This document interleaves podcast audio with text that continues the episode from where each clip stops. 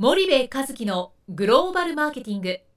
すべてはアジアで売るために。ポッドキャスト森部和樹のグローバルマーケティング。すべてはアジアで売るためには過去10年間で1000社以上の海外展開の支援を行った森部和樹がグローバルマーケティングを分かりやすく解説します。グローバルマーケティングとは世界のニーズに応えて利益を上げること。アジアで売るためにはものづくりプラスグローバルマーケティングを武器とした戦略を持たなければなりません。日本には素晴らしい企業が多く存在します。その企業とともにアジア市場を目指したい。再びジャパンアズナンバーワンと呼ばれる時代を作りたい。森部和樹はそんな思いを持ちながらこの番組を皆様にお届けいたします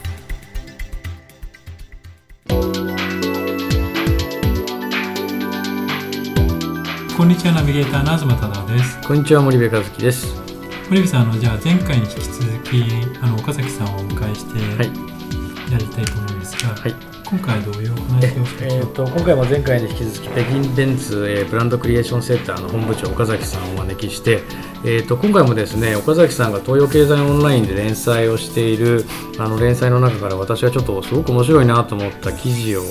使ってですねいろいろと岡崎さんにお話を聞いてみたいなというふうに思っております岡崎さんどうぞよろしくお願いします。はい、よろしくお願いします。それではこれも最近の記事ですけれど2013年5月14日の連載で、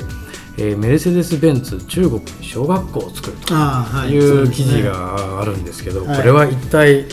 これはです何ね、ね面白いんですよ。はいあの、ね中国の小学校のメルセデス・ベンツ小学っていうはい名前の小学校が存在するんですよう。んで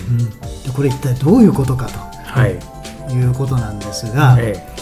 小学校の名前に企業名が入ってるっていうのははい非常に奇妙ですよね。日本ではありえない。それがメルセデス・ベンツだったりするとちょっとかっこよかったりするじゃないですか。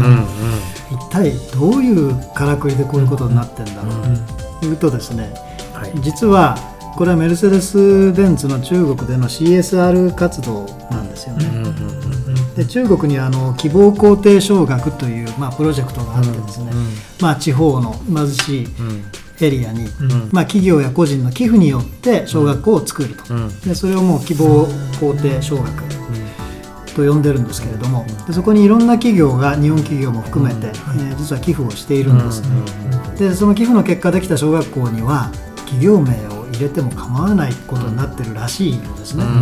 でしたがってメルセデス・ベンツ小学校っていう名前が出てる、で、えーこれはですね実は日本の企業もたくさんこのプロジェクトには、えー寄付をしておりまして、え例えばキヤノントヨタ、はい。えー東芝、はい。日立、はい。資生堂、はい。えー全日空その他その他、えーもうたくさんの日本企業が、えー寄付をしてます、うん。で、えーその結果、えー例えば東芝小学、うん。希望小学であるとか、あるいは資生堂の名前の入った小学校であるとか、全日空の名前の入った小学校であるとかが存在するんですね、ですからちょっと、えーパッと見ギョッとするんですけれども、これは実はそういう CSR、えー非常にまあ企業の、えー社会貢献の活動の結果として名前が残っている。ただこれはあのブランディングブランド構築の面から見るととても面白い現象で逆に言うとその企業のブランドイメージ向上のためにこういうプロジェクトを使うと戦略的に使うということすらできてしまうということですね。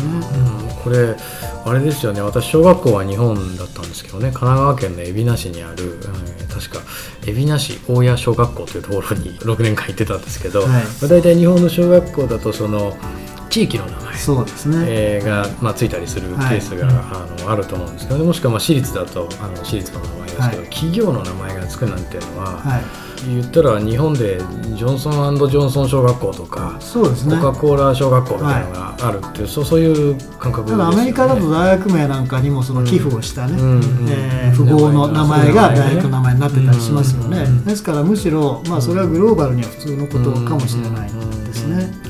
なるほど。そうするとなんかこれってこう日本の感覚だとこう寄付をね当然あの企業も教育機関に寄付をしてるんですけど、うん。それが名前になるってことはまあまずありえなくて多分記念碑が立つか、うん。党にその名前がつく、うん。例えば、えー、1号棟はななんとか記念棟とかね。そうですね。そういうのはすごく、建物に名前が付けがつくんですけど小学校そのものにつけてしまうっていうのがその日本の感覚だとですね。これは私もそのちょっと見てそのビジュアルを見るとびっくりするんですけども、まあ、もちろん中国語ですけどもね、メルセデス・ベンツ小学という大きい看板がかかってるわけです。よ、そこに毎日通う子どもたちがね、児童たちはどういう気持ちでその門をくぐるのかなというふうにちょっと考えちゃいますね。まあそれがその富裕層が行くようなもしね仮に小学校だとすると、うん、その人たちが成長していったら必ずこうメルセデス・ベンツに乗るのかななんていうのをね思ったりもするし。そうですね、うん、まあそういう意味もあるでしょうね、要するにメルセデス・ベンツがお金を出してくれて、この立派な小学校ができたという、まあ、そこに通う、6年間通うということですよね。でなんか日本だとこう CSR の活動とかその事前事業というかいいことをするっていうことはどちらかというとその隠れてやるというのが、うん、まあなんていうんですかね我々の一般常識というか、ね、例えば寄付をしても、その寄付の額は公開しないし、うん、こっそりやると。それがこう美徳というようなねこれは僕もすごい好きで日本人のいいところではあるんですけどこのこの美徳が海外でビジネスするといろんなところに出てくるわけじゃないですか。一つこう隠れてえー、隠れてっていうかそのねあれ大変面白いトピックなんですよ、うん。うん、私も日本人ですから、はい、やはりそのいいことをするときにね私がこれをやりました私が1億円寄付しました10億円寄付しましたって言わないのが日本人の心だと思うんですが、中国では全く逆です。例えばあの四川の大地震がありました、まあ、その地震があるたんびにですね企業は寄付をします、そうするとどの企業がいくら寄付をしたっていうランキングがあっという間に出来上がってネット上でまあ公開されてしまうと。要するに早く巨額の寄付をした企業は良い企業であると。でしなかった企業は悪い企業。であると、要するにその寄付の金額の高でね、その人や企業の価値を判断するような、あのそういう価値観っていうのは私は馴染めません。がしかし中国ではそうなん。ですよね。でそういうその中国の特性をうまく掴ん。でるのは例えばサムソンだったりするん。ですよ、ね、サムソンは、はい、CSR 活動を、まあ、いろいろやってるん。ですその中に一心一尊という活動があってですね、一つの心一つの村という活動なんですけどね、これはそのサムソンのオフィスとか工場とかその拠点のある周りのコミュニティに対して従業員がボランティアでもうどんな形でもいいんです。例えば建物の修復であっても、まあ、環境の美化であってもとにかくお金をかけずに従業員がボランティアでできる活動をやっていくということですね。ですから別に巨額の寄付でも何でもないんですがでこれにブランド名をつけてるわけです。一つは今私が申し上げた一心一尊ですよね。一心一尊と中国語で言いますがこれはプロジェクトのブランドです、でそれをやってる主体はサムスンなんですがサムスンは中国でのブランディングは中国語名中国三星という、えー、3つの星ですね。中国三星でやってますでこの2つのブランドが例えばこのサムソンの CSR が新聞で紹介される記事で紹介される時に必ず中国サムソン三星がどこそこの村で一心一寸一心一尊活動をやりましたと、ダブルでブランディングされるわけですよ写真付きで。これは大きいですよね。で。日本企業も似たような活動をどこもやってます、植林もやってます。いろんな環境美化やってます。しかしやはり基本的にその中国社会に対する貢献について声高に、えー、私がこれをやりましたということはあまり言わないんですよね。ところがサムスンの場合は非常に効果的な、まあ、ブランディングに使っていてでしかもそれが評価されてるんですよ、ちゃんとあの中国当局からですね賞をいただいたりとかですね。でもちろんサムスンはそれは単なる CSR とかブランディングだけじゃなくて要するに農村に対して、え知名度を上げていくってことはこれからの市場ですからね。家電デジタル製品の市場ですから、えそこへの向けてのマーケティング戦略でもあるわけです。で良いことをしてる限りはですねそこにブランドを名乗っても別に嫌がられないというのが、まあ、中国の特性だとすれば、そこはやっぱりそのブランド強化の目的でえー使っていくべきではないかなと、競争する上ではですよ。気持ちの上ではちょっとわだかまりがありますけれどもしかしグローバル競争をやっていく上では遠慮してはいけないのかなと思いますね。そうですよね。いや韓国もねアジア人の中では最も日本人に感覚が近いはずなのでそのそれを表に言う民族かっていうとまあ中国人よりはあの日本人に近いのかなっていうイメージがあるんです、うん。そのそもそもやっぱりそれをちゃんとブランディングという理解をしてはい。戦略的にやってるっていうそういうことですよね。それはですね、あの韓国人はもちろん日本人と共通する価値観も非常に多いと思いますが、しかし商売をする上では彼らはグローバル企業です。そうですよね。ですからグローバルな戦略にのっとってやってますから、これは多分中国だけではないと思います。インドでも中南米でもどこでもこういうやり方をしてると思うんですよね。そうですね。例えばあのユニリーバーさんなんかが BOP ビジネスってあのベースオブピラミッドの人たち向けのビジネスでその石鹸を使って手を洗うっていうことが非常にその重要なことで、えっと、感染症を防ぐことだしあの菌をこう体に入れないっていうことで、その手をしっかり洗いましょうっていうね、はい。習慣をつけることをやっていてでこれはまあビジネスっていう目的もまあ一つあるんですけど小さい頃からその石鹸を使っていると大きくなった時お金を持った時に、まあ、石鹸を使うだろうという問題とあと CSR の目的でそれをやってますよってことを結構外に言いまこすれがですねグローバル企業の上手なところなんですよ、それはダノンもそうなんですけどね、あのまあ、私、ソーシャルビジネスって呼んで、まあ他の皆さんもそう呼んでるかな、ソーシャルビジネスですよね、要するにビジネスなんです、はい。しかしやっぱり社会の非常に役に立つと、例えばダノンはバングラデシュで、あの非常に低価格のヨーグルトをね、ああの製造販売してるわけです。でそれはもちろんそのヨーグルトの製造販売で利益も上げてるわけですけれども、やっぱりその、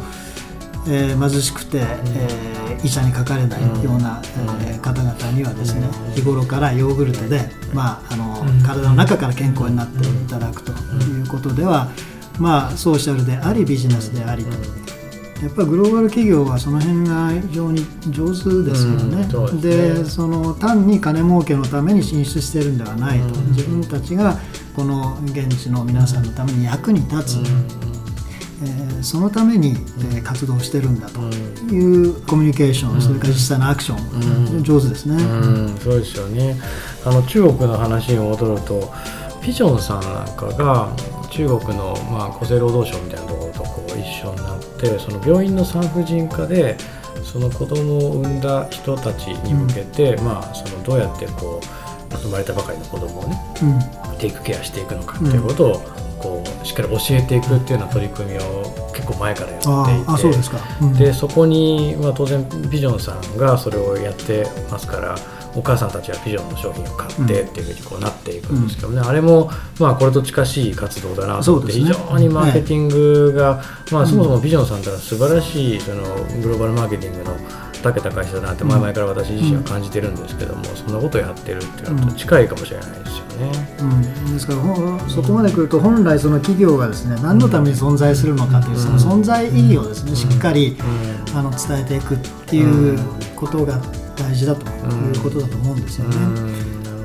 あのもともとそのある事業をスタートするとか会社を作るとか、あの製品を売るとかいうそのもともと大元にはですね必ずこれで世の中にまあ少しでも良い影響を与えたいとか、えー何らかのそういうまあビジョンとか哲学みたいなものがあるはずなんですよね。うん単にお金を稼ぐためにやってるだけではない部分、それはしっかりあのグローバルマーケットでも伝えていかなければいけないと思いますよね。そうですよね。あのアップルもそうですけど、あの私あのえっ、と中学校からアメリカンスクールにいられたんですけど、その時にですね、まだその日本の学校でコンピューターなんていうものをこう触ってない時に学校の中にアップルコンピューターがあるんですよね。うんでアメリカの学校でどこ行ってもアップルコンピューターが当時あって、でその時のアップルのマークって今みたいなあの真っ白い大きなマークじゃなくてちっちゃいレインボーのマークがペチョってついてるんですけど、はい。あれがなんか気になっちゃって気になっちゃって、うん。なんでレインボーで、うん。なんでリンゴでなんでかじったんだろうって言って先生の机に行くと必ずアップルがあって、うん。まあ、コンピューターの教育があったのでコンピュータールームに行くとアップルのクラシック2とかなんか1とか書いてあったと思うんですけどね、本当になんか可愛らしいパソコンがあってあれもやっぱりその学校でアップルのコンピューターを使わせるっていうことからこう浸透していっていまだにやっぱ学校機関とか教育機関、うんそれから病院アップル使ってるところ非常に多いじゃないですか、うんでまああの一時期のねあの Windows 圧倒の時代からだいぶこう今ねコンピューターも変わってきているんですけどもそういうのにもあの近いのかもしれないですよね。そうですねグローバル企業は、まあ、コカ・コーラなんかもちょっとな長くなるんで割愛しますけれども、うんみんなあのみんなその辺うまいですよね。うんうまいですよね。なるほど。そうするとその日本企業というのはそのブランディングとか自分たちのその CSR の活動を、まあ、まだまだこう表現できてないのかなというそんなイメージ。思いますね、ね。ですからその CSR 活動というその領域だけではなくて、うん。例えばさっきのサムソンの話に戻りますけども、うん。サムソンが中国で使ってるスローガンがあるんですね、でそれちょっと日本語に翻訳して言うとですね、うんえー私たちは中国人民に愛される企業になりますと、うん。中国社会に貢献する企業になりますと、うん。このスローガン2005年に発表してもうホームページ上や広告なんかでもずっと使い続けてるわけです、であの私、まあ、中国で仕事します。ので中国の仲間に中国人の仲間に聞いてみるんですよ、うん。いや韓国企業がこんなこと言ってるけど、あの信じられるの？そうするとやっぱり中国人の反応は、まあ、ある種非常に素直ですよね、いやこれいいこと言ってると、うんうん。まあ、韓国企業であろうがどこの企業であろうが、こういうふうに中国に対して関わりたいというのはこれは言って全然悪くないじゃないという反応ですよね。うん。日本人的に考えてしまうとですね、そこまでおもねって、なんかいうのは逆効果じゃないかと、逆にね、なんか魂胆があって言ってるんじゃないかと思われると困るので、そこまでは言いづらいと。ところが実際に言ってあの現地の人にそれが喜ばれるのであれば、まずそうやってあの宣言をすると。で実際その、まあ、日本の例えばメーカーであっても流通であっても、まあ、例えば中国に進出すれば、中国で生産をし、えー雇用をし、えー製品を売って、で現地の人の役に立ってるわけですよね、だからそのことに関してえー私たちはお金儲けのためだけに来てるのではないと、やっぱり中国の皆さんの暮らしを豊かにしたり、あるいは雇用を創出したりと、まあ、あのそういうことで、えーまあ、コラボをするために来てるんだと。いうことは、えー声を大にして、えー言ってった方がいいんじゃないのかなと、まあ、それはもう思いますね。すごく agree ですね。なんかそのそういう日本人の良さっていうんですかね。私もすごく好きなんですけどやっぱり仕事をしていく上でその日本のやり方でアジアまあ中国アジア行くと通用しないので、これ別に CSR の活動に関わらず全てのそのいわゆるビジネス活動行為においてやっぱりその飛行機に羽田で乗って現地の空港に着陸するまでに何かその日本人の森部一樹っていうものを僕はリセットして国にこう入るようにしてるんですね。そうしないとこう控え会議に控えめで臨んでても何も通らないし一方的に、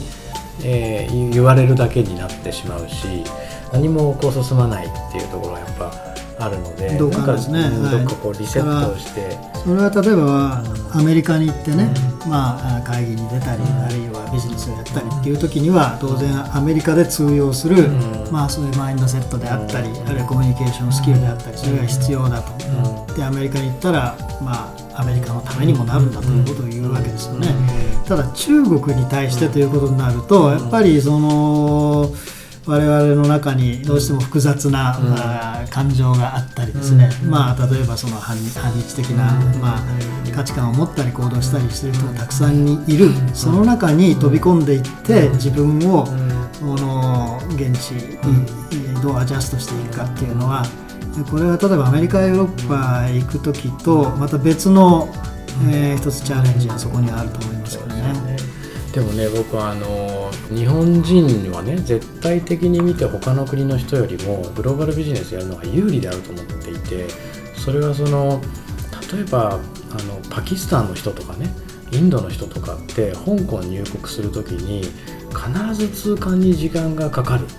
でこれなんか一種の差別じゃないかななんていうふうに感じたりすることもあって、国によってはですよそその国に入国することすらこう時間がかかってしまって曲がった目で見られて信用されないでっていう国の人たちっていっぱいいるじゃないですか。けど日本国のあの赤い青いパスポートを持って世界中どの国に行ったって基本スッと入れてあれだけ便利なその旅券ってないわけですよね。でそんな中でこう絶対的な信用があって今ブランド力が落ちてるものの本来は我々日本の先人が築いたすごく恵まれた土壌があるのだからもっとやっぱりこう果敢にのグローバルに挑んでいくべきなんじゃないのかなっていうのはねすごく感じることがあるんですよね。そうですね。あの今おっしゃったことにいくつか意味があって、うん、まあ、一つは日本の、まあ、これまでの戦後の外交の、うんあの成果で、まあ、きちっとした外交をやってきちっとした国家づくりをしてきたということの結果として日本のパスポートを持っているとですねどの国でもほとんどまあフリーで入れる。と。これはですね中国人になってみると大変ですよ、中国の方が海外旅行をするにはいまだにもう大変な手続きが必要ですし、特にその上海や北京など大都市以外に住んでいる方々が大変です。ビザ取ったりするのも。でもう一つはまあ今おっしゃったようにカントリーイメージですよね、うん、ネーションイメージ、ね、あの国家イメージですよね、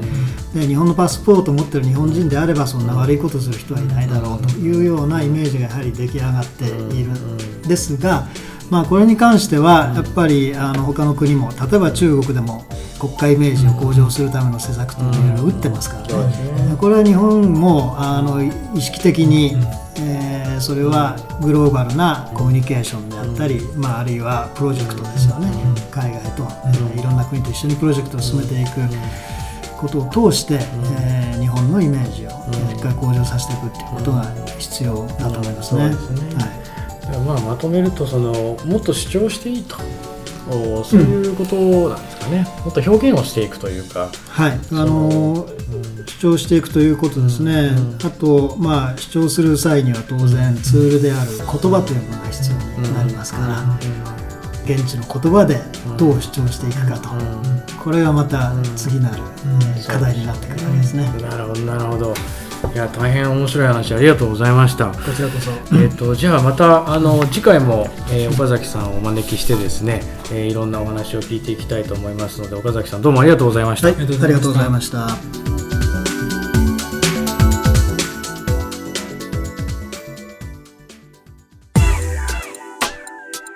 本日のポッドキャストはいかがでしたか？番組では森部和樹への質問をお待ちしております。ご質問は podcast アットマーク spydergrp.com ポッドキャストアットマークスパイダー grp.com までお申し込みください。たくさんのご質問をお待ちしております。それではまた次回お目にかかりましょう。